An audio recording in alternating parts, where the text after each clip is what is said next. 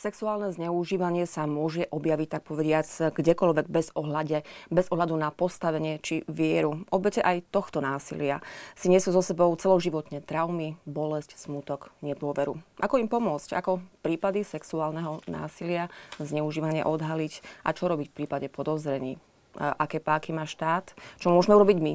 a čo odborníci a čo církev. Tak to je dnešná téma, o ktorej budeme diskutovať v Samárii pri studni. Samozrejme do diskusie sa môžete a zapojiť aj vy na kontaktoch, ktoré určite na televíznej obrazovke televízie Lux uvidíte. No a dovolte, aby som vás, vám predstavila dnešných hostí. Začnem dámami pani Janka Šipošová, zakladateľka občianskeho združenia Pomoc obetiam násilia. Pekný večer. Dobrý večer, prajem. Pekný večer aj pani Lucii Kurilovskej, rektorke Akadémie policajného zboru. Pekný večer. Dobrý večer. A pekný večer aj pánovi Janovi Vigľášovi, e, morálnemu teológovi, rektor kňažského seminára svätého Františka Ksaverského. Pekný večer. Dobrý večer. Takže dáma a pán, e, tá téma, e, alebo tú tému sme zvolili na základe aktuálnych informácií, ktoré sa objavili v médiách, dotkli sa veľmi konkrétne v tých uplynulých týždňoch církvy. Skúsme si však možno na úvod nejak zadefinovať, existuje množstvo definícií sexuálneho zneužívania. Ak sa budeme rozprávať samozrejme nielen o obetiach tohto násilia, ale skúsme, no, keďže aktuálne je to téma, ktorá rezonuje. Pani Šipošová, skúsme zadefinovať, čo to vlastne je sexuálne zneužívanie, ktorého dôsledkami alebo dôsledky vlastne teraz momentálne vidíme. Určite tie definície a, kvalifikácie, ako ich pozná trestné právo, povie pani profesorka. Mm-hmm. Ale ja by som ešte skôr ako poviem, čo sa mne pozdáva ako výstižná definícia, mm-hmm. dajme tomu definícia v úvodzovkách, je, že e, vy ste povedali, že ako máme pomáhať obetiam, ako máme reagovať, ale predovšetkým si myslím, že hlavne sa máme snažiť, aby k tomu nedochádzalo. Čiže ja si myslím, že dôležité aj o tejto téme je hovoriť aj preto, aby sme vedeli ochrániť tie obete skôr, ako sa stanú obeťami. A vlastne nie tak dávno sa hovorí nielen u nás, ale aj vo svete o sexuálnom zneužívaní. To možno sa dá rátať na pár desiatok rokov a vlastne je to taká téma v poslednom čase, ale keby som teda chcela povedať tú definíciu, ktorú ja považujem za veľmi výstižnú, tak ju radšej prečítam, aby som mm. si to nepomýlila. Interakcia medzi dieťaťom a dospelým, kedy je dieťa degradované na objekt uspokojenia sexuálnych alebo sexualizovaných potrieb e, dospelého. Sexualizované sa myslí tým vlastne nejaká tužba ovládať, prejaviť moc. Takže mm-hmm. toto sa mne vidí za použiteľnú definíciu z takého hľadiska. Psychologického a sociálneho. Samozrejme aj k tým témam, o ktorých ste, začala rozprávať, sa dostaneme, lebo to je asi to najpodstatnejšie. Jednak prevencia, aby sme zabránili takýmto prípadom, ale keď už nastali, ako im pomôcť. Uh, takže tá otázka logicky, pani profesorka, bude znieť, uh, ako definuje trestný zákon sexuálne zneužívanie. Trestný zákon v zásade podľa toho, ako to pred chvíľočkou povedala pani Šípošová, vychádza v z tej, z tej podstaty, ako bola, ako bola definovaná, čo je úplne pochopiteľné a logické. A trestný zákon jasne hovorí o tom, že to sexuálne zneužívanie je, keď niekto vykoná súlož s osobou mladšou ako 15 rokov a, alebo iné sexuálne praktiky v zásade.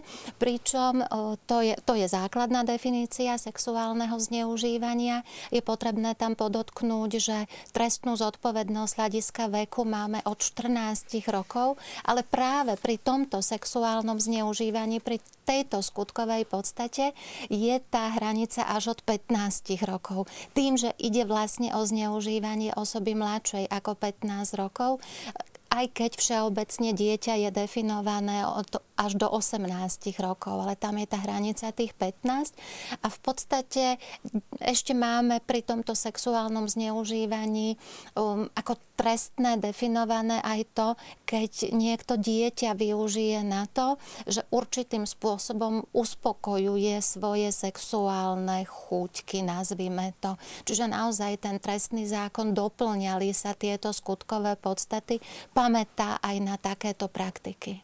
Ak by sme to možno iba vysvetlili, prečo je tam vlastne no, ten rozdiel toho veku? ten rozdiel toho veku je, aby nebol uh, trestne zodpovedný uh, ten, ten, kto teda ešte um, dosiahol len 14, ale nie 15, uh-huh. Mhm. aby náhodou nebola staršia tá osoba, ktorá je obeťou. Čiže preto je tam tá určitá výnimka. Takže takto to definuje trestný zákon k tým sadzbám alebo k tým trestom sa samozrejme môžeme dostať trošku no, neskôr? No, alebo môžeme aj teraz? Môžeme, sa samozrejme. Ono sa tie trestné sadzby odvíjajú aj od toho, akým spôsobom je to uskutočnené, aké následky to napríklad malo. Ale už pri tom prvom odseku, keď v zásade sú tie trestné sadzby najnižšie, tak je trestná sadzba až 10 rokov. Čiže už v prvom odseku je tento trestný čin zločinom a potom sú jednotlivé trestné sadzby. Napríklad druhý odsek je 12 rokov, 15 rokov, tretí odsek a v štvrtom poslednom odseku tohto paragrafu je až, myslím, že tam je 20 rokov dokonca. A v zásade ten štvrtý odsek je, keď tým trestným činom bola aj spôsobená smrť. Predtým zase, keď tým trestným činom bola spôsobená ťažká újma na zdraví. V tom druhom odseku sa pamätá na to, o akú osobu ide. Čiže mm-hmm. či napríklad to dieťa nie je aj osobou blízkou, zverenou, čiže závislou od tej konkrétnej osoby. To sa zvyšuje trestná sadzba. Alebo aj či to nebolo závažnejším spôsobom konania mm-hmm. uskutočného uskutočnené surovým spôsobom, tríznivým mm-hmm. napríklad. V každom prípade je to pomerne e, ťažký trest e, s ťažkými. Určite. Mm-hmm. Určite je to, je to trestný čin, kde sú vysoké, vysoké trestné sadzby jednak a jednak samozrejme sú to trestné činy proti ľudskej dôstojnosti, ktoré mm-hmm. sú skutočne aj z hľadiska zákonodárcu chápané ako veľmi závažné trestné činy. Ako vníma církev práve to sexuálne zneužívanie používanie z pohľadu hriechu, z pohľadu cirkevného práva, ako ho vníma katechizmus? Skôr než prídem k tomu, by som možno najprv rozlíšil to, čo sa dnes často hovorí v súvislosti s církou, sa mm-hmm. hovorí ako o pedofilných škandáloch. Ale rád by som rozlíšil práve pedofíliu a sexuálne zneužívanie, mm-hmm. lebo nie je to to isté. Pedofília je vlastne nejaká úchylka, ktorá je zameraná na, na malé deti ešte pred obdobím adolescencie. Že najmä ide o malé deti do, do, do toho obdobia možno 5-8 rokov. A sexuálne zneužívanie je oveľa širší pojem, či tam môže ísť o deti, môže ísť o adolescentov, môže ísť o dospelých. A mnoho z tých kauz, ktoré aj v katolíckej cirkvi sa teraz prevalili, tak neboli v skutočnosti pedofilné škandály, ale boli škandály sexuálneho zneužitia. Najčastejšie išlo o mladistvých, buď tesne pred adolescenciou, alebo v období adolescencie. Čiže toto je dobré rozlišovať. Mm-hmm. A potom aj preto, lebo keď budeme o tom neskôr hovoriť, že e, pedofília ako určitá úchylka je zistiteľná psychologicky, ale páchatelia sexuálneho násilia často nevykazujú žiadne známky nejakej psychickej deviácie. Takže to len tak, tak mm-hmm. na ten úvod, prečo je tá, tá téma je taká ťažká. A keď sa vrátim k tomu, ako, ako to vlastne definuje katechizmus, katechizmus e, možno nemá také presné definície, ako má trestné právo, ale hovorí o znásilnení ako o násilnom vniknutí do pohľadnej intimity druhej osoby. Či už je to od rovnakého pohľavia alebo opačného pohľavia. A tá definícia hovorí pomerne teda ako široko, že to nemusí byť len vo forme pohľavného spojenia alebo násilné vniknutie do pohľadnej intimity, čo nemusí ísť napríklad penetratívne nejaké násilie, stačí, že je to priam dotykové alebo nedotykové, už vôbec akékoľvek vniknutie do, do intimity človeka. Samozrejme, katechizmus to vníma ako, ako veľmi závažný zločin proti ľudskej dôstojnosti, ktorý nikdy nie je ospravedlniteľný. Používa na to teologický výraz intrinsece malum, čiže skutok zlý zo svojej samotnej vnútornej podstaty, čiže skutok, ktorý nikdy nemôže byť ospravedlnený ani ako cieľ, ani ako prostriedok. Tým pádom, že neexistuje situácia, kedy by to bolo prípustné, povedzme, ako, ako nejaká výnimka v prospech dosiahnutia nejakého dobrého cieľa. Mm-hmm.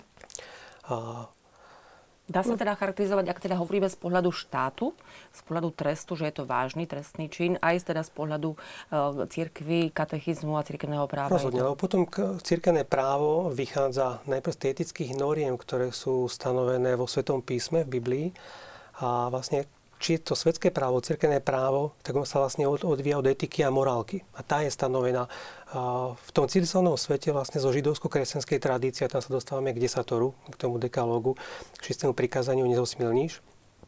A potom k 9., ktorý sa týka už narušenia manželskej intimity. A teda v tom v krátkom slovičku nezosmilníš, v tom, v tom kategorickom zákaze je obsiahnuté všetko, čo sa týka preveneniu proti ľudskej dôstojnosti, najmä v oblasti sexuality. Takže trestné normy, či v svetskom práve alebo v cirkevnom, sa vlastne odvíjajú od etickej reflexie, ktorá má základ v Biblii. Uh-huh. Ak by sme sa teda pozreli na tento problém, ktorý sme si aspoň takto stručne, podľa možností, e, zadefinovali, e, pani Šipošová, dá sa hovoriť, ako vníma práve to sexuálne zneužívanie, o ktorom môžeme sa rozprávať veľmi, veľmi konkrétne, ak sa bavíme o cirkvi, o škandáloch, ktoré teda církev musí riešiť. Dá sa nehovorím teraz o nejakých konkrétnych prípadoch, ale vo všeobecnosti hovoriť o tom, ako to sexuálne násilie vníma obeď? No Či to sa uvedomuje?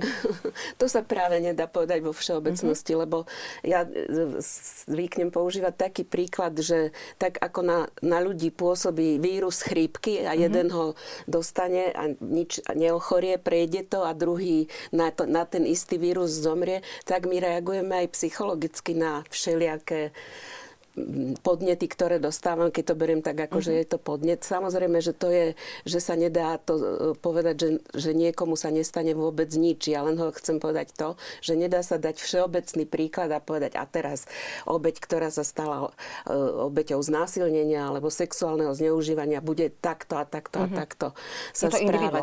To je, e, tam pôsobí mnoho, mnoho faktorov, ktoré súvisia s jej, s jej vekom predovšetkým, s jej mentálnou vybavenosťou skúsenosťou, s jej prostredím, v ktorom vyrastla, s jej skúsenosťami, informáciami o svete a, čo je dôležité povedať, aj od toho vzťahu k tomu páchateľovi, pretože páchatelia, málo sa o tom hovorí, ale e, na prvom mieste v skupine zneužívaných detí, keď hovoríme o deťoch, sú rodinní príslušníci. Je to skupina blízkych osôb e, na druhom mieste sú to možno ľudia, ktorí sa pohybujú v nejakých sférach záujmových aktivít mm. alebo inštitúcií a až na treťom mieste neznámi ľudia. Čiže mm.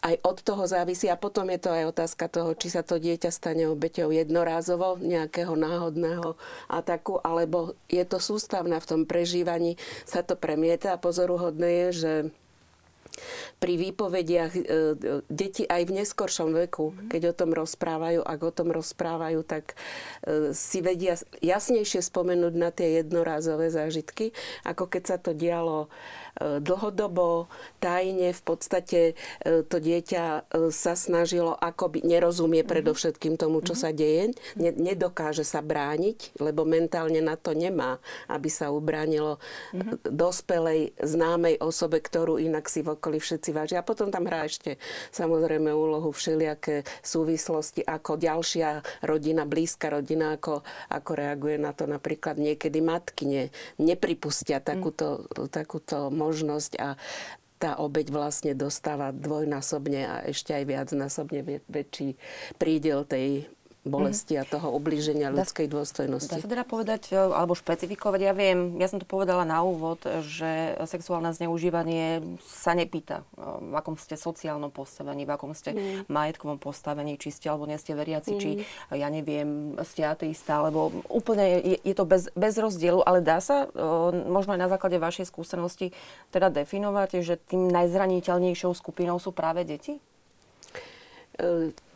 Keďže, Neviem, ako ste povedali, že tomu nejako nerozumejú, nevedia. Ja myslím, že, že nesmieme zabudnúť aj na ďalšie, ako dnes e, hovoríme, obzvlášť zraniteľné obete. Uh-huh. To, sú, to sú ľudia, ktorí sú mentálne napríklad mhm. postihnutí uh-huh. alebo zdravotne postihnutí. Sú častejšími obeťami takéhoto, takéhoto typu e, kriminality než zdraví, dobré ako zaradení do spoločnosti a, a sebavedomí ľudia. Takže, ale čo by som, čo ste mi vlastne, som sa myslela, že sa idete na to opýtať, určite by som nesúhlasila s tým, že dá sa definovať podľa nejakej sociálnej skupiny, že tam sa toho deje viac ako inde. To je jeden z tých mýtov, ktoré okolo toho vznikajú.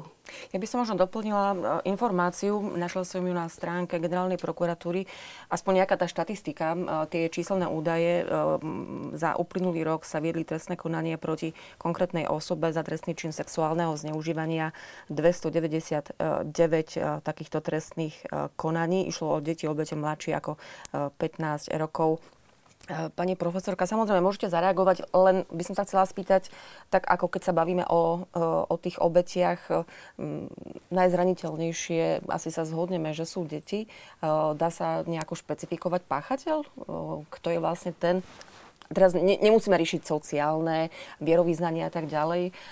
Či to je skutočne tak, že, že tí najbližší môžu byť niekedy asi tí najväčší páchatelia? Áno, v podstate aj keď si to zoberieme z hľadiska určitých štatistik trestného konania, tak sú to vo veľkej väčšine alebo v prevažnej väčšine sú to tí najbližší, či už sú to priamo um, priami, pokrvní príbuzní, alebo sú to potom tí, ktorí k tým deťom majú blízko z hľadiska toho, že ide napríklad do nevlastného otca alebo, alebo partnera, matky, alebo tak asi, asi by sa to dalo takto zaradiť a korešponduje to s tým, čo, je, čo sú mhm. určité aj možno, možno sociologické výskumy, že aj na, v tom trestnom konaní sa to takýmto spôsobom prejavuje, alebo sú to potom naozaj osoby, ktoré k tým deťom majú blízko, možno nie v rámci rodiny, ale v rámci určitých uh, aktivít, ktoré, ktoré tie deti uskutočňujú. Mhm. Čiže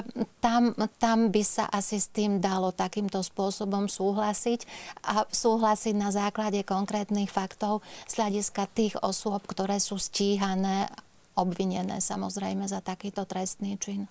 Ak by sa možno nadviezla na slova pani Šípošovej, že tá konkrétna obeď si často neuvedomuje, že sa stala obeťou sexuálneho zneužívania. Možno o niekoľko desiatok rokov neskôr zrazu zistí, že sa je to nejakým spôsobom vybaví. Keď to veľmi zjednoduším, celý ten psychologický proces, je to potom komplikované pre uh, organičné v trestnom konaní takéto veci riešiť?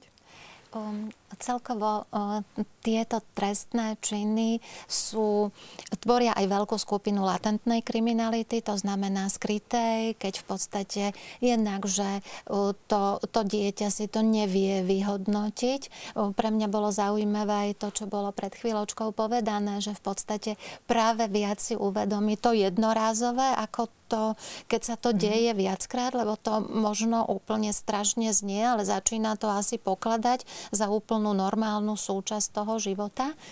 A vyhodnotí si to potom, potom možno ako dospelý človek a samozrejme pre orgány činné v trestnom konaní, pre získavanie, zabezpečovanie, vykonávanie tých dôkazov je to veľmi náročné, pretože tam už sa nevieme oprieť o určité znalecké posudky, z medicínskeho hľadiska, ale v zásade o určité svedecké výpovede.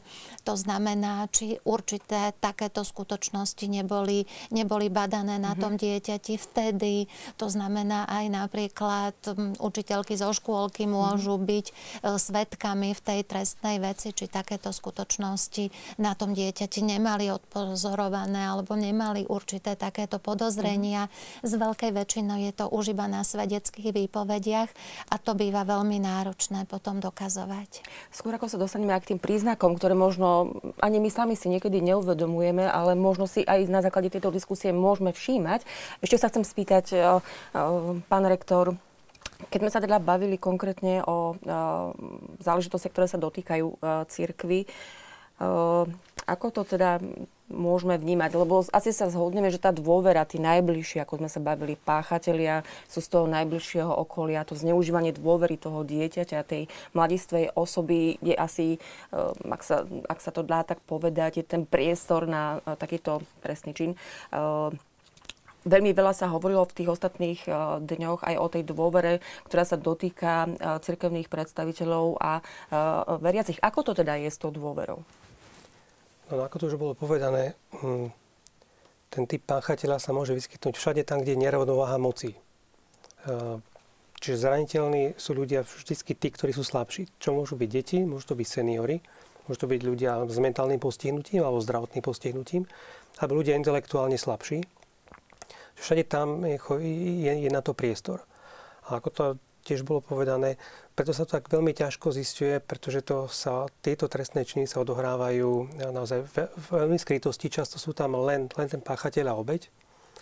A keď sme hovorili o tých deťoch, tak naozaj tie deti sú asi najzraniteľnejšie obete práve preto, že deti si ešte veľa vecí nevedia vyhodnotiť. Ak sa dopustí sexuálneho násilia, či to duchovný, alebo nielen duchovný, mm-hmm. na, na osobe dospievajúcej alebo dospelej, tak ona keď prežije traumu, tak ona si stále vie takáto osoba porovnať, aké to bolo pred tým znásilnením aké je to po ňom. Ale dieťa toto nevie. Dieťa má jednoducho má, má, skôr, má skôr zmetok. Môže byť, že, že ten páchateľ ho vie manipulovať, že má aj pocity viny, ale množstvo obetí udáva, že v prvých rokoch toho zneužívania si nikdy neuvedomovalo nejakú vinu, ani to, že sú obeťami násilia. Jednoducho mali, mali zmetok obrovský v sebe. A až, až neskôr, potom, keď, keď počuli výpovede nejakých obetí, tak sa sem vedeli identifikovať, že toto presne sa dialo aj mne. Ja si pamätám, keď som počas svojho štúdia v Írsku pred vyše 20 rokmi, v druhej polovici 90. rokov študoval, kde sa práve prevali tieto škandály, tak som mal možnosť vidieť doslova ako pred očami, ako sa rýchlo začal ten film odvíjať, keď najprv jedna, dve obete sa objavili v médiách a postupne to bola ako lavína. Presne toto sa potom opakovalo všetkých krajinách, kde tie, tieto škandály prepukli, či to bolo Čile, Spojené štáty, Austrália, Malta, prednedávnom Nemecko, úplne v posledných, v posledných dňoch alebo týždňoch je, je, je to Polsko. Čiže preto, preto je ten fenomén taký komplikovaný, preto tam potrebujeme počúvať odborníkov, ktorí s týmto pracujú, pretože aj v cirkvi vládne veľmi veľa nevedomostí alebo predsudkov uh, o, o, o tomto. Mm. Takže uh, tie, tie Aké obeť... predsudky? Skúsme teda možno priblížiť. Jo, Napríklad to, že, že, že to nie je také rozšírené, alebo že povedzme nás sa to nemusí týkať. Mm-hmm. Viem, že v Polsku si toto hovorili už pred, pred niekoľkými rokmi, keď, sa, keď upozorňovali aj, aj polskú církev na to, že či sú vôbec pripravení na, na to, že ten, takáto aféra môže vzniknúť, prípadne ako je církev pripravená prevenciou, tak hovorili, často, že nás sa to netýkalo. My sme tu mali komunizmus a teda tá sexuálna revolúcia, ktorá prebehla v západných krajinách, nás sa netýka. A je zaujímavé, že toto isté si hovorili v Nemecku, keď sa prevalili tie veľké škandály v okolo roku 2002 v Spojených štátoch, tak už vtedy nemecká církev, niektorí biskupy reagovali na to tak, že bolo by dobre sa na to pripraviť a pozrieť sa, či takéto niečo sa nedialo aj u nich. A ostatní biskupy to odmietali, boli asi dvaja, ktorí na to poukazovali. Medzi nimi Reinhard Marx, ktorý je momentálne, myslím, predsedom biskupskej konferencie. Až prišiel rok kňazov, ktorý vyhlásil Benedikt XVI, pápež, v roku 2008. A vtedy to tak celosvetovo prepuklo. Ten rozsah škandálov zasiahol aj e, církev vo Vatikáne, ktorá už tieto prípady predtým riešila, ale ten rozsah bol nečakaný. A v 2010 to potom prepuklo v Nemecku. Až tak, že vieme, že v posledných dňoch bola zverejnená správa, ktorú sa nechala biskupská konferencia vypracovať pred troma rokmi, trom univerzitám, aby zmapovali rozsah za posledných 70 rokov. No a keď sa toto prepuklo v Nemecku, tak ja sám som sa stretal s tým, ako keď som sa stretol s niektorými ľuďmi, napríklad z Nemecka, od Spojených štátov, sa ma pýtali, ako ste na to pripravení, alebo robíte niečo v oblasti prevencie. A som musel povedať, že ja len momentálne vidím, že robíme tie isté chyby, ako, alebo mnoho z tých istých chyb, ktoré robili krajiny, ktoré to nechceli pripustiť. To naozaj neznamená, že tento fenomén je len v cirkvi. Ako to tu bolo Isté. povedané, je to v každej spoločnosti, je to v každej sociálnej vrstve. A akorát, že keď to prepukne v cirkvi, tak je to veľa viacej na očiach, pretože církev vždycky vystupovala ako morálna autorita. A na také porovnanie, viete, keď, keď urobí dieťa nejakú pravopisnú chybu, tak to sa dá mm, prepáčiť. Keď urobí novinár, tak už je to, že to nepríjemnosť, ale keď urobí učiteľ, tak, tak to je vlastne škandál, e, že niečo nevie. A o to viac, keď je takúto, takúto morálnu rovinu a takúto citlivú oblasť. Preto som veľmi rada, že ste prijali pozvanie na to, aby sme sa uh, porozprávali vlastne o tom, ako možno aj riešiť už prípady, ktoré uh, aj církev, aj kňazi môžu mať na stole. Nemusia sa dotýkať e, klerikov. Môžu, nemusia, lebo no, ako sme povedali a zhodli sme sa, sa to týka všetkých nás a môže sa to týkať každého jedného z nás. E, tak skúsme možno veľmi prakticky, e, lebo tá dôvera aj toho veriaceho je založená vlastne, idem na spoveď s tým, že mám tu dôveru voči kňazovi. A, v rámci tej spovede veriaci môže mať pocit, že potrebuje vyriešiť niečo, o čom nechce hovoriť s rodičmi lebo ako sme povedali, tí rodičia nemusia veriť uh, tomu dieťaťu. že je obeťou alebo môže byť obeťou. Ako je toto vyriešené? Ako ste povedali, tak tieto církvi je ten problém, že církev bola vnímaná ako morálna autorita a, ten, a to, čo najviacej utrpelo pri týchto škandáloch, bola dôvera, reputácia církvy. Ja sám skôr, než som bol rektorom seminára, tak som bol v pastorácii v bežnej farnosti a pamätám si to, ako, ako si ľudia hovorili, veď keď sú deti na fare, tak sa im nemôže nič zle stať, akože a nemôžu sa nič zle naučiť. A viem, aký som bol citlivý na to, keď sa mi tam objavili uh, mladí z farnosti v dedine, kde nebolo veľa príležitostí. Mohli si chodiť zahrať, povedzme len kalčeto, mali futbal alebo ping-pong. A boli to aj e, mladí, ktorí napríklad do kostola nechodili, lebo tam mali príležitosť na nejakú hru. A keď tam napríklad doniesli cigarety, tak som ich odtiaľ vyhodil. Som povedal, že toto tu nechcem vidieť, ako, ako náhle sú, sú, sú tu deti. A viem, že som sa stretal s tým, že aj ľudia, ktorí neboli veriaci, alebo do kostola nechodili, tak keď vedeli, že ich deti sú na fare, tam sú na dobrom mieste. Ale keď sa táto dôvera zničí, tak to, to, to, je, to, je, to je práca potom na 10 ročia, kedy sa znovu vybuduje Dobre, tak ako zo pár šialencov dokázalo v 20. storočí vyvolať e, dve svetové vojny, tak, tak stačí bolo niekoľko takýchto páchateľov v a, a zničia reputáciu, ktorá sa tu budovala za, za celé 10 ročia. A keď si sa pýtali na tú sviato zmierenia, na, na spoveď, tak e, tiež to nie je také, také samozrejme, že by e, sa ľudia hneď zdôverili s takýmito intimnými vecami, najmä ak zažili nejaké násilie. Aj z mojej skúsenosti, ktorú ja mám za tie roky, čo, čo spovedávam, tie obete veľmi dlho sondujú, komu sa môžu otvoriť. Určite sa neotvoria niekomu, kto má vulgárne vtipy, alebo kto má minimálne drsný humor. A oni, ak majú možnosť, tak počúvajú príhovory, počúvajú, pevne chodia na spoveď a niekedy len nadhodia určitú tému a čakajú, ako na to ten človek zareaguje. A keď zistia, že, že on im rozumie, tak postupne otvoria ďalšiu vec ale to málo kedy vyklopia kompletne celé naraz. Niekto trvá naozaj niekoľko rokov, kým oni nadobudnú dôveru, niekedy ako by hľadali pomoc pre niekoho iného a potom sa ukáže, že oni hľadali pre seba. Čiže to je, to je postupné budovanie si dôvery aj tam, kde ešte tá dôvera nebola nejakým spôsobom narušená, že tie obete sa len tak ľahko nezdôveria. A keď sa zdôveria, tak to ešte stále nemusí byť úplne, úplne všetko, čo povedia. Nadviažem na vaše slova. Pani Šipošová, Daj, dajú sa charakterizovať možno príznaky, ktoré by sme si mali všímať? Ja viem, povedali ste to veľmi, veľ, veľmi konkrétne, že je to veľmi ťažké, e, ale mm.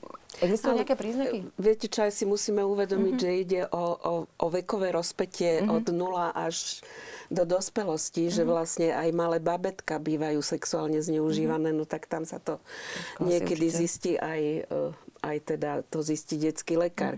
Mm. Ale, ale v tom vyššom, v tom, dajme tomu, predškolskom veku napríklad sa môže stať, že dieťa, ktoré už bolo e, malo hygienické návyky, zrazu sa znovu začne e, pomočovať, alebo, mm-hmm. alebo dieťa, ktoré už plynule rozprávalo, zrazu nerozpráva, alebo sa zajakáva, alebo, mhm. no to, lenže na to musíte mať e, citlivosť a na to teda mala by mať citlivo, citlivosť tá najbližšia rodina, tá matka. A tam sú práve tie komplikácie mm. často, že keď sa taký, takýto prípad stane v rodine, kde e, kde to pácha ten najbližší človek, mm. napríklad matky, partner matky, možno aj vlastný otec niekedy.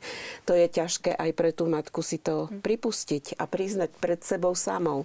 A často vlastne preto som povedala, že druhýkrát dostáva naložené to dieťa, hm. ktoré ná, náhodou, lebo veľmi málo kedy sa pri... Ja si myslím, že to sme nedostatočne zdôraznili, že to, čo, sa, čo ste prečítali, to číslo, to je menej ako špička ľadovca mm-hmm. skutočných prípadov, ktoré mm. sa stíhajú a odstíhajú ešte potom aj. Takže um, je to, je to vlastne strata dôvery vôbec v ľudí. Mm-hmm. A mhm. už keď aj vo vlastnú mamu, tak to je strašná situácia, keď to dievča, napríklad ale aj chlapec, zostane s tým problémom, s tou, s tou ťarchou a s tou bolesťou samé. Čo by si teda, ja viem, Ťažko radiť. Ako, ťažko radiť no. ja, aj, ja sa aj bojím povedať, že mm. a takýto príznak Jasné. by mohol byť. Isté. A čo keď niekto začne teraz pozorovať a uvidí to tam aj, kde to nie je. Mm. Viete, že to je ťažké. Mm-hmm. Tiež sa mi, mne sa nepáči aj, že začíname hovoriť o prípadoch e, tak ako tro, trošku, nie my tu, ale, Jasné, ale spoločnosť takým... E, senzácie chtivým mm-hmm. alebo bulvárnym spôsobom, že najprv rozprávame a tento to bol a tento to robil a ani nás nezaujíma, že komu, o, o tej obeti sa ako keby mm-hmm. ani nerozpráva, ale najprv sa rozpráva bez toho, aby to bolo dokázané. Ja nehovorím, že sa nemá na to upozorniť, ale určite nie na to hneď širokú verejnosť pripútať a, a robiť senzáciu. Mm-hmm. Je to ťažké, no. Tá dôvera, ktorá je stratená a navyše vlastne, ak ten najbližší rodiny príbuzný neverí tomu svojmu dieťaťu, že také niečo sa môže páchať, Aké sú možnosti? Existuje teda zo štátu nejaká odborná pomoc, dajme tomu už v nejakom tom procese, alebo eh, čo by ste radili? No? Ja si myslím, že, že v prvom rade to musí byť ľudská pomoc a citlivosť a vnímavosť mm-hmm. toho najbližšieho, toho okolia, ktoré tam môže eh, to sledovať mm-hmm. alebo vidieť, ale že by nejaká inštitucionalizovaná pomoc existovala systematická, to nie je. Konaní, Až v tom trestnom konaní. A to už zase, bohužiaľ, musím povedať, že tam zase príde ďalšia mm-hmm. dávka, pretože to trestné konanie samé o sebe je zraňujúce pre obeť. Dokonca my to aj nazývame mm. ako druhotná viktimizácia. Žiaľ, to znamená, že je tá obeť traumatizovaná ešte aj tým trestným konaním, tým, že znovu musí o tom rozprávať, musí mm. si na to spomínať, musí pomenovať tie veci, že sa je to vynára v pamäti. Ale myslím si, že sme novým zákonom, ku ktorému určite sa ešte viackrát mhm. dnes dostaneme, ktorý je účinný od 1. januára 2018. Aj tam urobili určitý pokrok z hľadiska trestného konania. Minimálne napríklad, keď hovoríme o tom, že aby obed nebola traumatizovaná aj samotným trestným konaním, tak pri týchto obzvlášť zraniteľných obetiach, dnes mm-hmm. už tento, tento pojem tu bol spomenutý, tak je, že, že sa tá prvotná výpoveď výpoveď sa nahráva, zabezpečuje sa zvukový aj obrazový záznam, aby už nemusela tá, vý, tá výpoveď byť uskutočňovaná dva, dvakrát, mm. viackrát, mm. pretože keď si zoberieme to trestné konanie teraz úplne všeobecne, mm.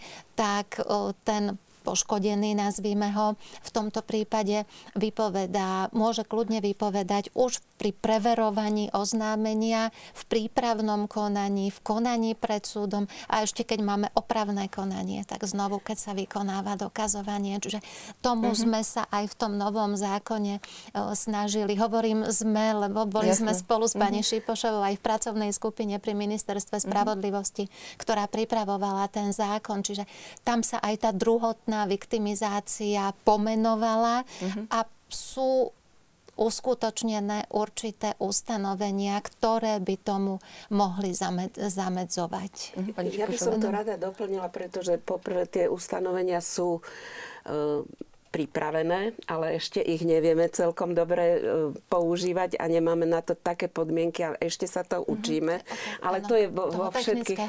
Áno, aj, áno. Ale, ale že um, ja mám teraz, musím to povedať, lebo to je z, uh, reálny príbeh z mojej praxe, uh, skúsenosť takú, že akokoľvek bolo na moje počudovanie, to bolo ešte pred prijatím zákona, perfektne vedené vyšetrovanie a ohľaduplne e, a bolo všetko zaznamenané a bolo to doručené súdu. Dokonca súdca bol veľmi rozvážny a, a zvažujúci, čo všetko má mm-hmm. a nemá a ako to má. Vždy sa niečo nájde, čo môže vám to narušiť mm-hmm. a to mi je veľmi ľúto, keď, keď advokáti obžalovaných, v tomto prípade viacerých obžalovaných, sa snažia nájsť e, minimálnu procesnú chybu a priviesť tú poškodenú maloletu na ten súd, mm. kde naozaj si myslím, že nejde o to, aby sa dokázalo, čo sa jej stalo. To by malo byť predmetom mm. toho vyšetrovania a súdneho konania. Ale dokázať, že ona je nejaká mravne mm. narušená, že vlastne to je zlé dievča, nevychované, neviem aké. A ona tých páchateľov, keby jej tam nebolo, tak oni by predsa to neboli ani urobili.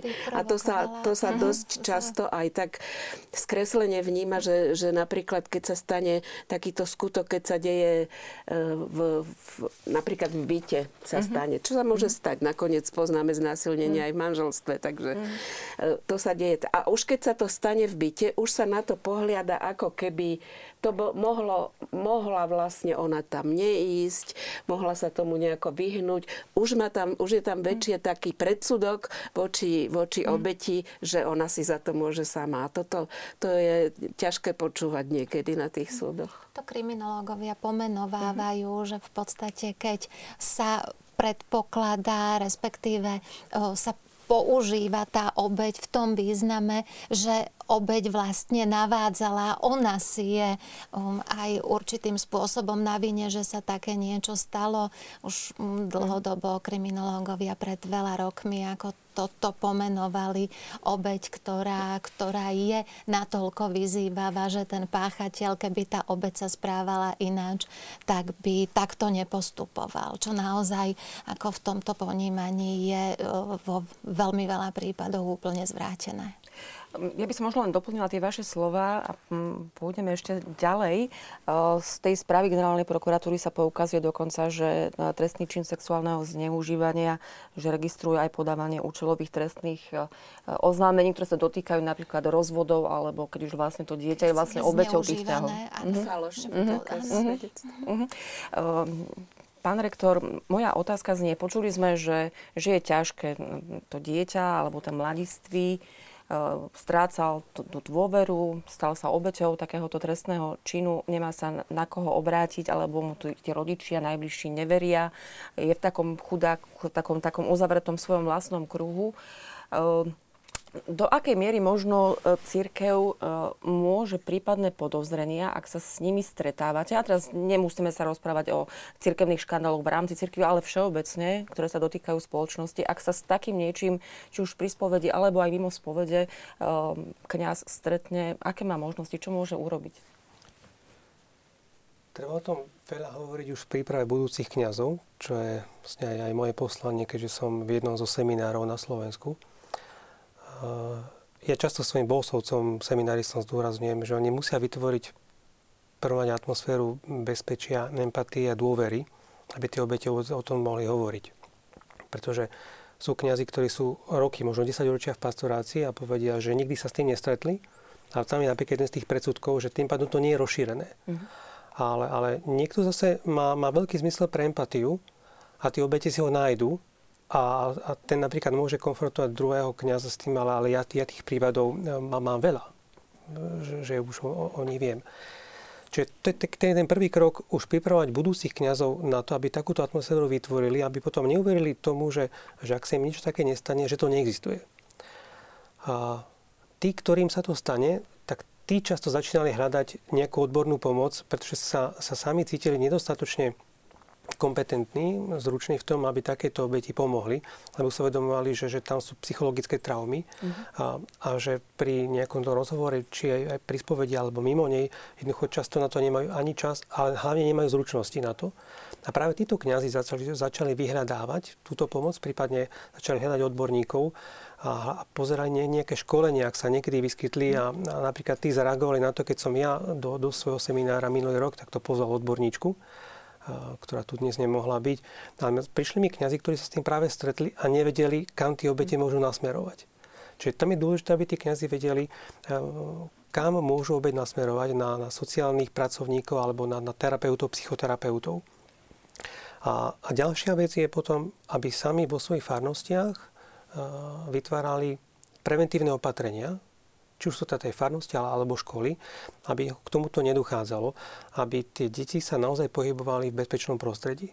A myslím si, že, že potom, keď opadnú niekedy tie ošiale, taký ten ošial z toho, že, že církev, v církvi sa toho deje najviacej a že tam je najviacej tých páchateľov a že k tomu pomáha celý bát, tak, tak tam, kde to už potom prehrmela takáto tá búrka, tak mnoho inštitúcií sa inšpirovalo práve preventívnymi opatreniami, ktoré vypracovala církev. Na v Spojených štátoch sú v tom veľmi ďaleko je zaujímavé, že pri všetkých tých škandáloch neutropila reputácia katolických škôl v Spojených štátoch. Stále majú vysoký, vysoký parameter dôvery.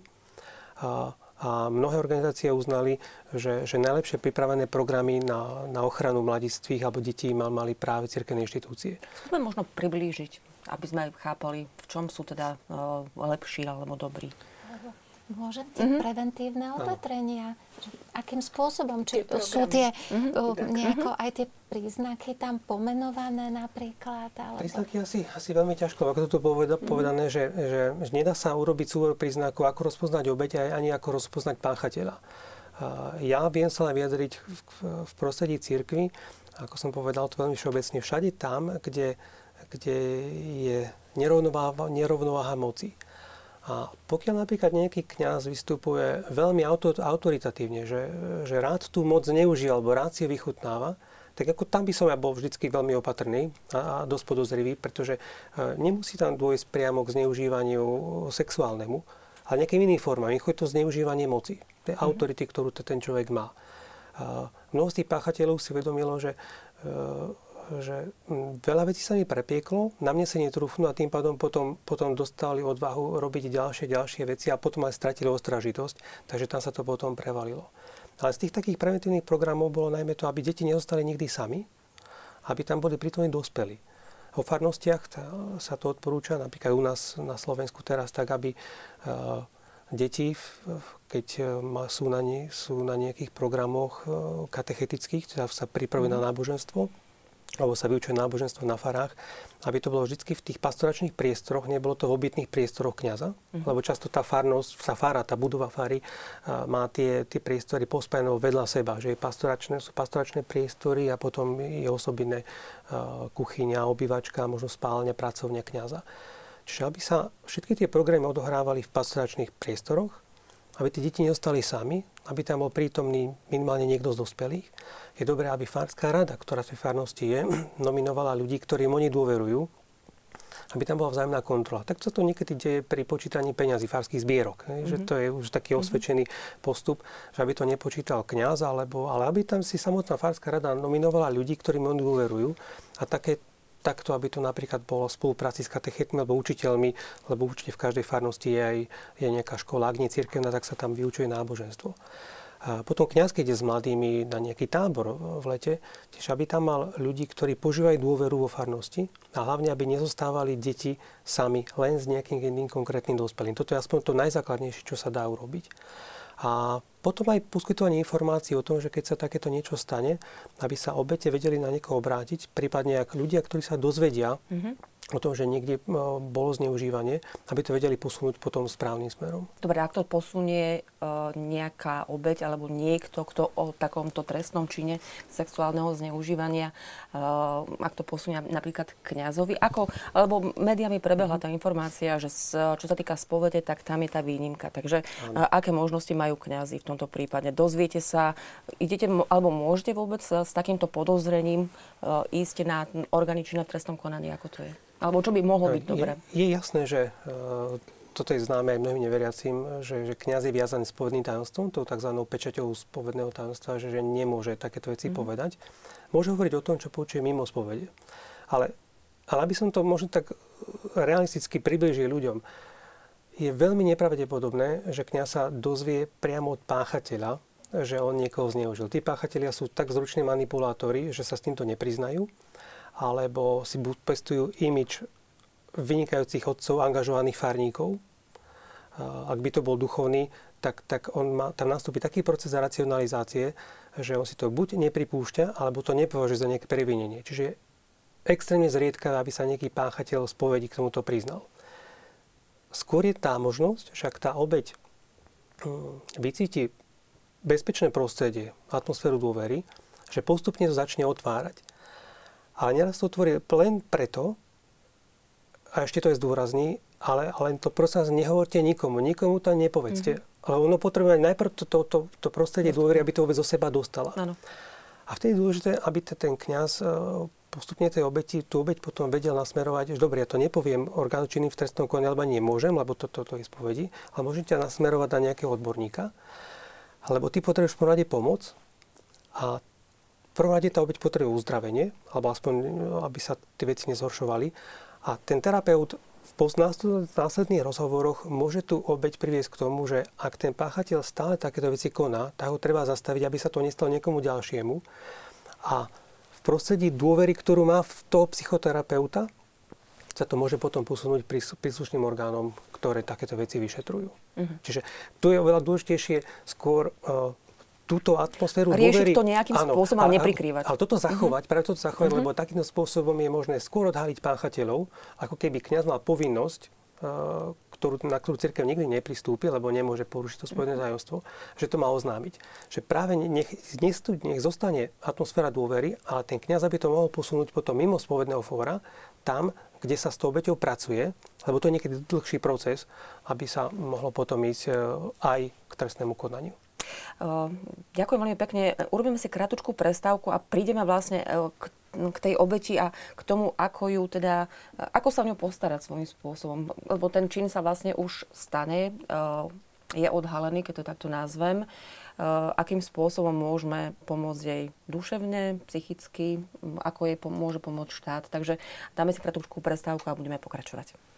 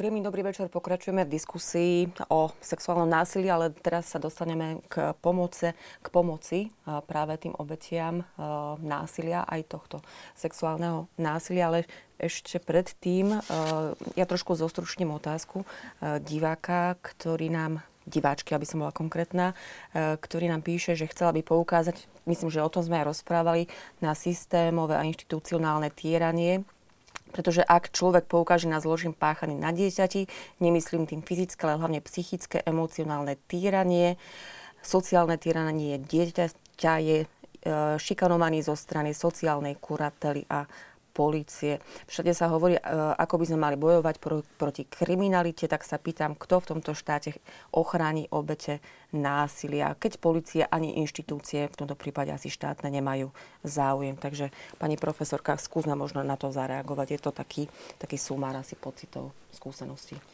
V podstate ono asi, um, určite ten um, asi by som to nepaušalizovala, že, že nie je záujem mm. na tom. Um, určite áno, aj zo strany orgánov činných v trestnom konaní.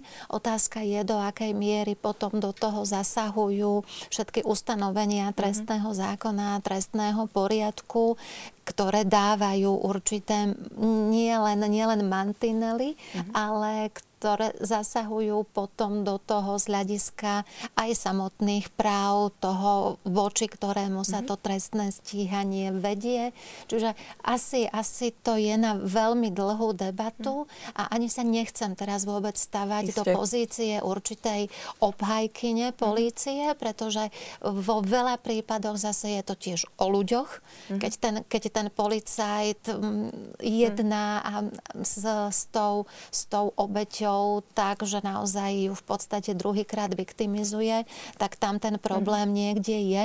Pričom sme si tu aj cez prestávku mm. rozprávali v podstate presne na túto tému, že ako o, tie ustanovenia aj napríklad mm. konkrétneho nového zákona hovoria o tom, že ten policajt má jasne, zrozumiteľne, empaticky mm. má pristupovať k tej samotnej obeti už len pri tom samotnom poučení tak, mm aby vyhodnotil tú situáciu, aby vedela tá obeď to pochopiť, aby skutočne prispôsobil to poučenie a nie, že takto dá, že no, tu máte poučenie, mm-hmm. prečítajte si. No, mm-hmm. ako, áno, jasné.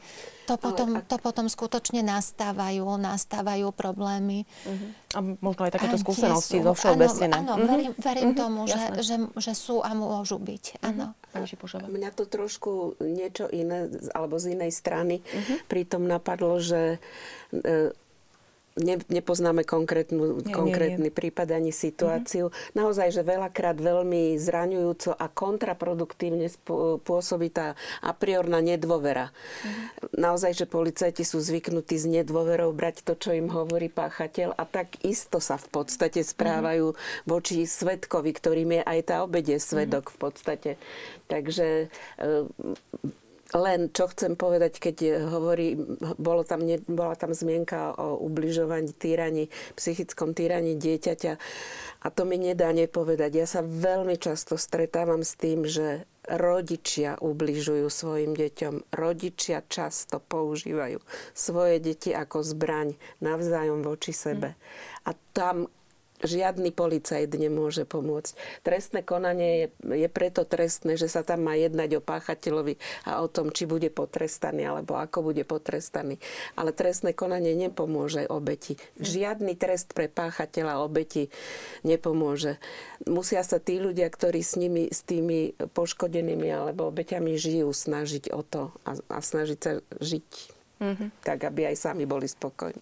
Uh, jedna otázka ešte predsa len mi uh, napadla, uh, pani profesorka. Um, pri, keď sa vrátime k tomu sexuálnemu zneužívaniu a k trestnému činu, um, ako rieši zákon prípadné krivé obvinenie? Boli tu aj niektoré konkrétne prípady, ale nemusíme sa im venovať. Čisto v zákone, ako to vlastne je krivé obvinenie. Niekoho obviním že ma sexuálne zneužíval, ehm, preukáže e, samotné vyšetrovanie, že to nie je pravda. Ako to je? Áno, krivé obvinenie je trestný čin. Krivého obvinenia sa dopustí ten, kto lživo uvádza určité skutočnosti, mm-hmm. vie o nich, že tie skutočnosti sú nepravdivé, nepravé mm-hmm. a napriek tomu ich tvrdí s určitým úmyslom spôsobiť trestné stíhanie nejakej ďalšej osobe. Čiže to je krivé obvinenie v zásade. Vy ste to aj pomenovali. Mm-hmm. To je ten proces, keď skutočne sa aj v priebehu trestného konania zistí, že sú nepravdivé tieto skutočnosti, boli uvádzané aj so zámerom spôsobiť trestné stíhanie tej osobe, ktorá bola obvinená. A potom musí byť začaté trestné stíhanie voči tej osobe, ktorá takýmto spôsobom konala. To znamená, že v tomto prípade by vlastne ten, kto bol aj... krivo obvinený, môže mať ďalší krok, tak povediať, voči tomu, ktorý uh, poskytol nejaké informácie, ktoré neboli pravdivé. Uh, áno, dokonca nemusí ten samotný obvinený uh-huh. podať trestné oznámenie, ale keď to vyplynie zo samotného dokazovania v trestnom konaní, tak orgány činné v trestnom konaní sú povinné konať ex ofo, to znamená znamená z úradnej povinnosti na základe zásady oficiality a aj sami začať vo veci konať. Ja by som rada len drobnosť, alebo mm-hmm. teda len krátko povedala, že čo sa týka tých falošných obvinení v prípadoch o ktorých hovoríme, mm-hmm. tak sa uvádza v literatúre, že to je maximálne 10% Lebo veľmi často, keď sa aj pripravuje nejaká novela zákona nejakého, keď sa pripravoval zákon o odškodňovaní osôb poškodených násilnými trestnými činmi, tak vtedy bolo také, také veľké halo mm-hmm. okolo toho a teraz budú chodiť ženy a budú udávať znásilnenie, aby dostali mm-hmm. odškodné. To je naozaj aj keď sa nevylučujem, že sa to nemôže stať, ale tam je toho tak málo, že nám to nestojí za to za, zahodiť všetkých tých ostatných, ktorí pomoc potrebujú. Uh-huh. Som rád, že to spomenuli, pretože v cirkvi panuje dosť veľká obava práve, práve z tohto, že keď sa takéto niečo prevali, tak, tak budú mnohé krivé obvinenia e, kňazov, ktorí takéto niečo neurobili. A ako naozaj tie štatistiky sú také, že to je 0 až dokonca 7%, dokonca myslím, že ani nie až 10%, že skutočne obrovský nepomer medzi tými reálnymi obvineniami a, a tými krivými. A aby sme to trošku skomplikovali, tak možno treba rozlišiť nepravdivé obvinenia od krivých obvinení, lebo tie krivé, tam je ten úmysel, že, že ja chcem zámerne naozaj na niekoho niečo hodiť nepravdivé, že niekto môže mať podozrenie, e, že sa tam deje nejaký trestný čin, potrebuje to, chce to oznámiť a on sa ukáže, že to pravda nebola. Mm. Čiže, ale, ale tam nebol ten úmysel od toho človeka obviniť. A ďalšia vec, ktorá to komplikuje, je tá, že, že obete často sú nekonzistentné vo svojich výpovediach, ale čo je úplne normálne. A preto, keď takéto niečo prebehne médiami, že nejakú obeď vypátrajú a oni z nej dostanú e, nejaké výpovede a tie výpovede sa, sa občas líšia, tak mnohí si myslia, že majú dôkaz, vidíte, že tu, ide, tu išlo o krivé obvinenie koho si.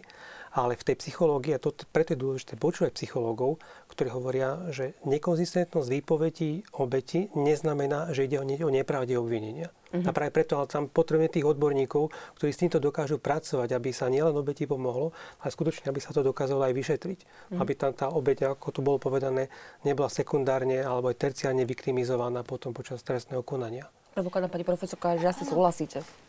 Rozhodne uh-huh. mňa mrzí, keď to tak nevyznelo, uh-huh. lebo skutočne naozaj teraz uh, nechceme, aby niekto aj sa, sa bál podať trestné uh-huh. oznámenie, respektíve vypovedať v tej veci, aby náhodou zase potom nebol on stíhaný uh-huh. za krivé obvinenie. Tam samozrejme musí sa dokázať ten úmysel, že takto nepravdivo živo vypovedal s úmyslom privodiť trestné stíhanie ja rozumiem, druhej osobe osobe. Aby, aby sme, to... Áno, ale jasné. samozrejme, mm-hmm. presne tak, aby sme mm-hmm. to naozaj zdôraznili, mm-hmm. že, lebo áno, to posolstvo naozaj, áno, naozaj ja. nemá byť. Že, no, a ja sa v cirkvi práve s týmto veľmi často stretávam. Ako prvá námietka, keď sa o tom začne hovoriť, je to, a teraz budú krivé obvinenia na nás, alebo boli nejaké reálne prípady zo Španielska nedávno medializované, kde samotný pápež uznal, že, že boli niektorí kňazi nespravodlivo alebo krivo obvinení z toho. Takže e, to len trošku na to, aby sme aj, aj niektoré predsudky aj v cirkvi odbúrali, e, že skutočne toho nie je toľko. A zároveň v cirkvi, e, to už zdôrazňuje kongregácia pre náuku viery, ktorá má toto na starosti, zdôrazňuje biskupom, že aj v čase procesu, keď je niektorý kniaz obvinený, ten biskup sa musí postarať nielen o obeď, suspektnú obeď, ale aj, aj od toho suspektného páchateľa, od toho kniaza, ktorý je obvinený, mu poskytnúť všemožnú pomoc počas e, toho obdobia, keď ešte platí prezumcia neviny Dokonca aj vtedy, keď je, keď je reálne usvedčený, mm-hmm. tak má biskup povinnosť sa o neho postarať. Čiže, alebo viem, že kniazy sa tohto neraz boja, že keď ja budem náhodou mať obvinený, niekto ma obviní, mm-hmm. kto sa ma zastane, kto mi poskytne nejakú pomoc. Takže preto som toto chcel mm, pripomenúť. Mm-hmm. Tak poďme sa teda pozrieť uh, aj na obete, teda najmä na tie obete a môžeme samozrejme ešte aj z tohto hľadiska dotknúť sa aj samotných páchateľov. Uh, pán rektor, asi sa zhodneme, e, že keď už sa obeť rozhodne e, prehovoriť, či už e, dôverne v rámci svojej rodiny, možno svojmu kňazovi, svojmu dôverníkovi, možno sa rozhodne vyhľadať odbornú pomoc, alebo sa sám obráti na orgány činné v trestnom konaní. Asi to chce veľkú dávku odvahy, to sa asi zhodneme. Asi treba veľmi hovoriť s tou obeťou, ktorá sa už rozhodla e, tú svoju traumu nejakým spôsobom riešiť. Ako to církev rieši? To načúvanie, hovorenie? Čo si máme pod tým predstaviť? Aby, aby skutočne tá obeť už potom nemala ten strach. Povedala som, mám takúto skúsenosť a chcem s tom s tým niečo robiť. Aj z vlastnej skúsenosti viem, ako nesmierne oslobodzujúco pôsobí na tú obeď, keď kňaz keď ide teda o, o osobu, ktorej veriaca, im povie, že za to neniesie vinu. Pretože veľmi často sa tie obete obvinujú. Nielen deti, ale napríklad aj dospelí. Ako ženy, ktoré boli znásilnené, si často toto premietajú, či oni nejakým spôsobom tomu nepomohli, či to niekoho neprivodili, či niekoho nevyprovokovali. A, a po, okrem traumy, ktorú, ktorú zažili, tak ešte prežívajú pocit viny. A toto neraz zaujíma aj psychológov, ktorí nemusia byť veriaci, pretože keď narábajú mm. so, s obeťami, ktoré sú veriace, tak, tak stále narážajú aj, aj na, ten, na ten fenomén pocitu viny. A ja naozaj viem, ako, ako toto nesmierne oslobodzujúco pôsobí. A niekto treba zdôrazniť opakovanie. Čiže to je tá, tá prvá vec im, im pomôcť pochopiť, že za to není sú vinu. A potom je ďalší obrovský problém, to problém odpustenia, k tomu asi prídeme a to je hm, tak psychologický, ako aj spirituálny problém veľmi ťažký. Takže toto je asi, asi ten prvý krok, ktorý, e, ktorý treba obeti poskytnúť, e, to objasnenie tých vecí. Že, že tam išlo o nejaký zločin alebo nejaké zlo, ktoré spôsobil niekto iný. U detí je to možno to dlhšie, alebo ako som spomínal, tie deti mm. majú zmetok Jasne. v, v mysli. A tam to treba postupne niekedy aj dlhodobo, dlhodobo rozlišovať. Ale ako som povedal, že treba skôr tie obete nás dostať k, psychoterapeu, k psychoterapeutom, ktorí v tomto majú výcvik. Lebo takže my to vlastne odporúčate potom v konečnom dôsledku. Um, Pani Šipošová, takže ako načúvať, ako pomôcť už tomu človeku, tej obeti, ktorá sa rozhodne riešiť tú svoju traumu? My tu máme e, takú predstavu, nie, nie len my tu máme, ale nemyslím tú štúdiu, ale je taká predstava, ako že niekto má problém a, ten, a existuje odborník, ktorý tomu jednému človeku pomôže. Tak sme sa rozdrobili, tak sa stále aj, aj v rámci prípravy aj zákonov stále rezortizujeme a neriešime problém, ale riešime potom len nejaké formálne veci okolo toho e, problému. A tak je to aj v pomoci my e, nemáme v podstate inštitucionalizovanú pomoc. Sú pokusy, sú organizácie, sú aj církevné organizácie, aj, aj laické, ktoré sa pokúšajú podávať pomoc rodine. Ale to je, to, toho je strašne málo. To by teda a, pomohlo. Skúsme to no, možno to ja chcem povedať. povedať práve, že ne, ne, nemôže sa nie je dobré, keď sa dozvie ktokoľvek, te, toto dievča bolo mhm. obeťou sexuálneho mm-hmm. zneužívania. Teraz napríklad rodičia v ideálnom prípade to pripustia a mhm. povedia, ty teraz budeš chodiť na psychoterapiu. Mm-hmm. To nie je len jej problém. Tam treba liečiť celú rodinu aj širšie sociálne vzťahy, lebo tam je to všetko, všetko narušené, tam je seba dôvera, sebavedomie nízke, neschopnosť postaviť sa k iným problémom, neschopnosť komunikácie navzájom. To ne, sa nedá zobrať dieťa, dať mm-hmm. ho do nemocnice, kde mu preliečia osypky a vrátia ho o dva týždne zdravé. Všetci, všetci sa musia toho procesu zúčastňovať. Nemáme bohužiaľ takéto takéto inštitúcie, kde by na jednom mieste tí ľudia našli, nie že musí rozmýšľať a teraz dobre, tak pri spovedi mi povedal e, kňaz, že dobre by bolo, keby som vyhľadala psychoterapeuta, ale kde mám ísť? Alebo že na policiu, veď tam skoro nikto nechce mm-hmm. ísť, mm-hmm. ako ohlási trestný čin nevieme, tu, tuto, tento začiatok nemáme ošetrený, mm-hmm. nemáme to dobre, možno, že vymyslené by sme to aj mohli mať, ale nemáme to dobre nastavené, aby človek dostal pomoc vtedy, keď ju potrebuje a takú, akú potrebuje. A potom chodí Hm. Chcela som povedať, že od Kajfaša k Pilatovi a ten, tam všade ho po, hm. mu povedia, to nie je u nás dobre, ale my ti teda dáme právnu pomoc. Toto je tiež žiaľ aj u nás. Tak my ti môžeme pomôcť e, obeti znásilnenia, ale až keď sa skončí trestné konanie, keď bude páchateľ odsúdený, advokát mu povie, tak potom vám budem vymáhať náhradu škody. Úplne zle. Od začiatku musí dostať kompletnú pomoc. A to mhm. aj, aj v tých prípadoch. A u, u tých Takže nejaká, osobitne. Nejaká jednotná že, metodika alebo jednotná nie jednotná metodika, ale, ale jedno miesto, miesto. Mhm. kde by mohli chodiť odborníci rôzneho mhm zamerania a kvalifikácia, kde by mohli pracovať s rodinou, ale aj mm-hmm. s mhm. jednotlivcami alebo s pármi. Mm-hmm. Veď tá situácia sa nejako vyvíja ona sa nedá vyriešiť potom za chvíľu, že, mm-hmm. že sa niekto rozhodne a povie, tak vy budete chodiť na manželské, e, do mm-hmm. manželskej poradne tam, dieťa bude chodiť tam, to, nie, to, to mm-hmm. nemôže fungovať. Pani Kurovská, takže skúsme možno povedať aspoň to, čo funguje v rámci pomoci obetiam násilia, či už sexuálneho alebo hociakého násilia. Čo funguje, čo je fakt dobre? V podstate mm, asi, asi sa dá zase už, už tu viackrát spomínaný nový zákon, účinný od 1. januára tohto roku, zákon o obetiach, ktorý sme v podstate dlho čakali a mm, veľmi sme o to bojovali, aby, aby bol prijatý, aby sa naozaj, no, tak ako ja som celé roky, ja vždy tak študentom hovorím, keď mám, mám prednášku smerom k postaveniu mm-hmm. poškodeného, že ten poškodený je tak piaté koleso pri voze, ako žiaľ v našom trestnom konaní a ja, ja chcem veriť, že tým zákonom sme to postavenie poškodeného a všeobecnejšie a zo, zo širšieho hľadiska obete veľmi, veľmi pozdvihli. Čiže to je, to je jedna vec, že sú, sú nastavené určité mechanizmy tak, aby sa viac s tou obeťou v trestnom konaní pracovalo a prihliadalo sa na jej práva. Ďalšia vec je, tiež sa do toho zákona práve dostali neziskové organizácie, ktoré môžu byť tými akreditovanými subjektami, ktoré poskytujú tú pomoc a sú dotované štátom.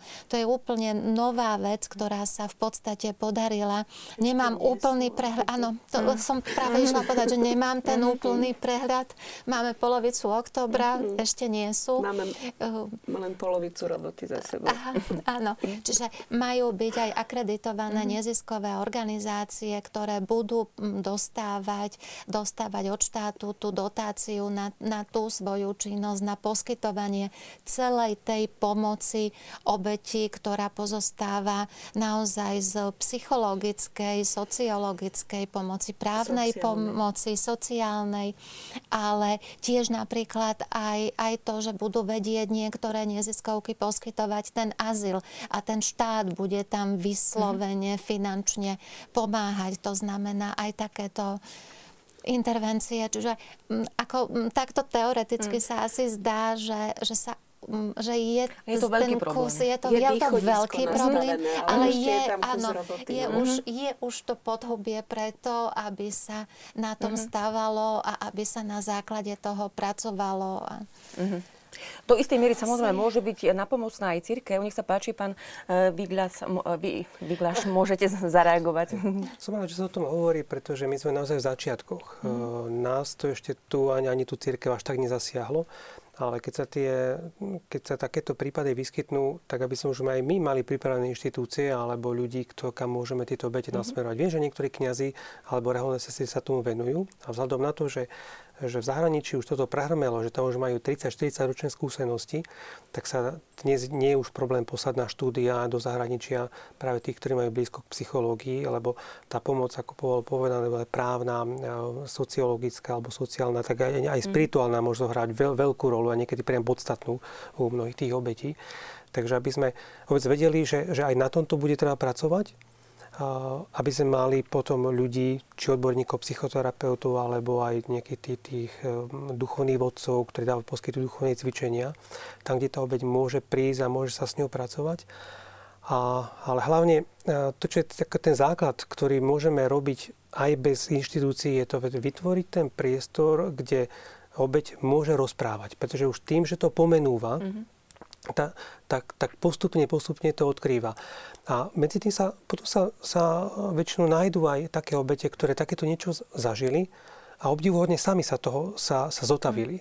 Ja som tako naozaj som zažil ľudí, ktorí, ktorí mi, mi to povedali a povedali mi to práve preto, ke, ke, lebo sa v ich okolí niečo také vyskytlo. A bol som prekvapený napríklad traume, ktorú zažili, ako sa obdivuhodne bez nejakej odbornej pomoci sami z toho dostali. A na druhej strane ľudia, ktorí možno zažili nepriamo nejaké sexuálne zneužívanie, stačilo obyčajnú šikanu a, a nikdy sa z toho nedostali. No to šikana nie je obyčajná. No. To, no, o tom by sme samozrejme mohli mať ďalšiu reláciu, ale čo je zaujímavé, čo ma tak zaujalo, vy ste to už načrtli v predchádzajúcej uh, otázke alebo odpovedi. Na jednej strane na obeď, ktorá sa rozhodne e, prejsť tým procesom, či už trestnoprávnym, alebo tým vnútorným procesom uzdravenia. Vy ste hovorili, že e, to odpustenie v tom celom duchovnom procese je dosť podstatné. Dokáže podľa vás, alebo ako je možné odpustiť násilníkovi?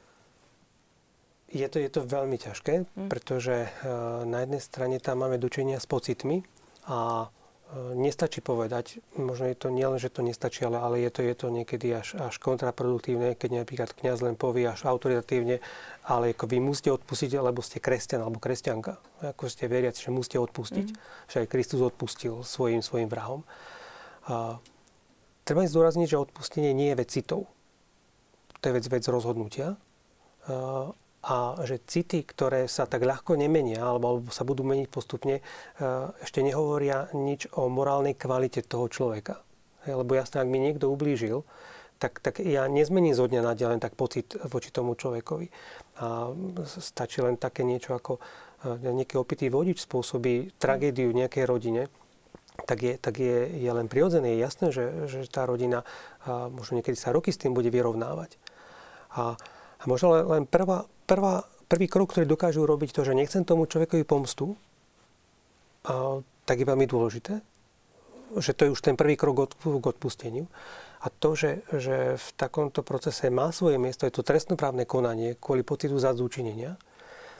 A, a potom, potom neskôr, a to je ten postupný proces, môže dôjsť aj k tomu, že, e, že toho páchateľa možno nikdy nebudú milovať, ale začnú ho vnímať ako, ako obeď zla, ktorou spôsobil, prípadne ktoré jemu bolo kedy spôsobené. Pretože mnoho tých páchateľov, aj sexuálneho násilia, sami boli kedysi obete.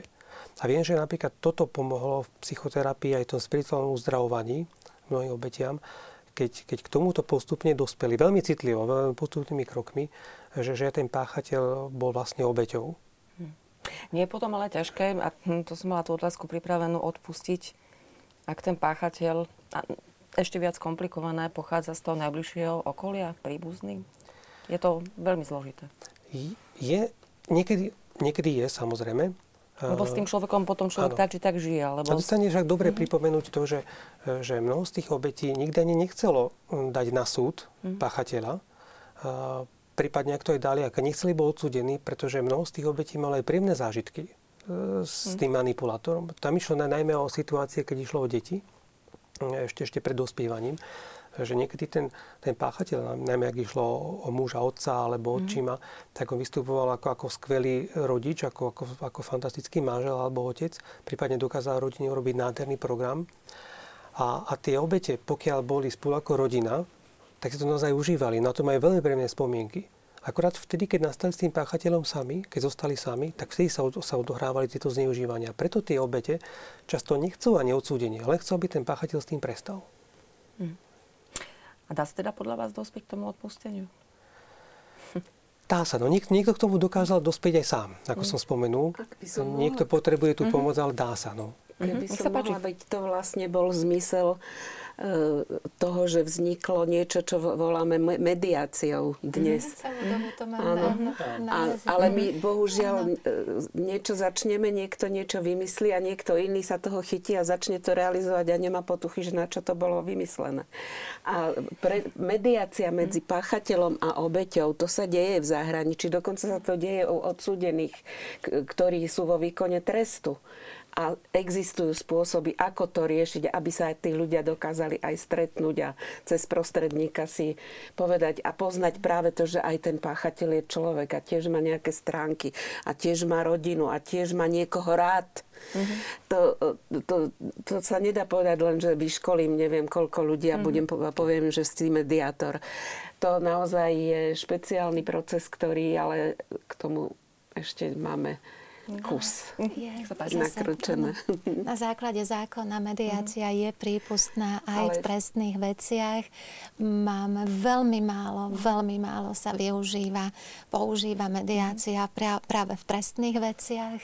Ako ja mám ešte aj, aj takú skúsenosť, kamarát, advokát, bývalý mm-hmm. študent mi telefonoval, že že môj klient chce mediátora, že je mediácia prípustná v trestných veciach, ako mm-hmm. hovorím, no vrať diplom, ako toto sme sa učili, že je, ale to je len pre ilustráciu mm-hmm. toho, že naozaj sa málo využíva a tá mediácia práve. V Čechách majú veľmi dobré skúsenosti s mediáciou, už sú tam o určitý, určitý krok ďalej mm-hmm. a môže, môže pomôcť. Oni dokonca no. majú to tak e, spojené. Nehovorím, že či je to lepší alebo horší model, ale že vlastne mediačná probačná služba je pod jednou, pod jednou hlavičkou alebo strechou. A, uh-huh. takže... Skúsme ešte možno na záver uh, z toho pohľadu odborného, z pohľadu trestného zákona štátu ako takého. Um, dá sa povedať ja viem, mohli by sme sa rozprávať ďalšiu hodinu, ale tak skúsme ešte, máme niekoľko minút do konca relácie. Nejaké nástroje na eliminovanie sa už správania sa tých páchateľov, ktorí boli identifikovaní, už si odpíkali e, ten svoj e, trest, vrátili sa do života, modelujem situáciu, aby sa neopakovali napríklad aj sexuálne e, prípady sexuálneho znásilnenia pani Šipošova. No, alebo vlastne, vlastne, zabranila sa recidíva? Pokiaľ, keď už hovoríme o človeku, ktorý bol aj mm-hmm. odsúdený, tak ja si myslím, že v prípade súdu, odsúdenia takéhoto človeka by malo byť súčasťou aj trest zákazu výkonu toho povolania, pri ktorom mm-hmm. mal, keď to bol napríklad mm-hmm. učiteľ alebo ja neviem, mm-hmm. vedúci mm-hmm. v nejakom tábore alebo tak, aby, aby sa aspoň zabránilo príležitosti uh-huh. nejakým byť, spôsobom. Môže byť tiež ochrana liečenie. No, to je ale v prípadoch, keď, keď sú to... Ale veľmi málo tých moment. páchateľov, ktorí naozaj väčšinu tých zneužívaní robia, sú patologickí, sú, sú, uh-huh. sú chorí, alebo teda už Ako to je to, aj bolo povedané. Pani profesorka, ešte jedna vec mi napadla. Hovorilo sa o tom v súvislosti s, s tými sexuálnymi škandálmi. Hovorili sa veľmi často o prezumcii neviny, ale hovorí sa o, aj o prezumpcii viny v prípade obete. Skúsme si to možno vysvetliť. Hm. Prezumpcia neviny je základná zásada trestného konania, ktorá je najstaršia v podstate mm-hmm. základná zásada trestného mm-hmm. konania, ako ľudstvo pozná, ale, ale samozrejme ide o to, aby sa na toho, voči komu sa vedie trestné stíhanie, celú dobu pozeralo ako na nevinného, kým sa právoplatne, právoplatne nevysloví tá vina. Um, skutočne potom je tam tá otázka tej samotnej obete, ktorá tiež mm-hmm. ide s tou určitou kožou na trh, ak to tak môžem povedať.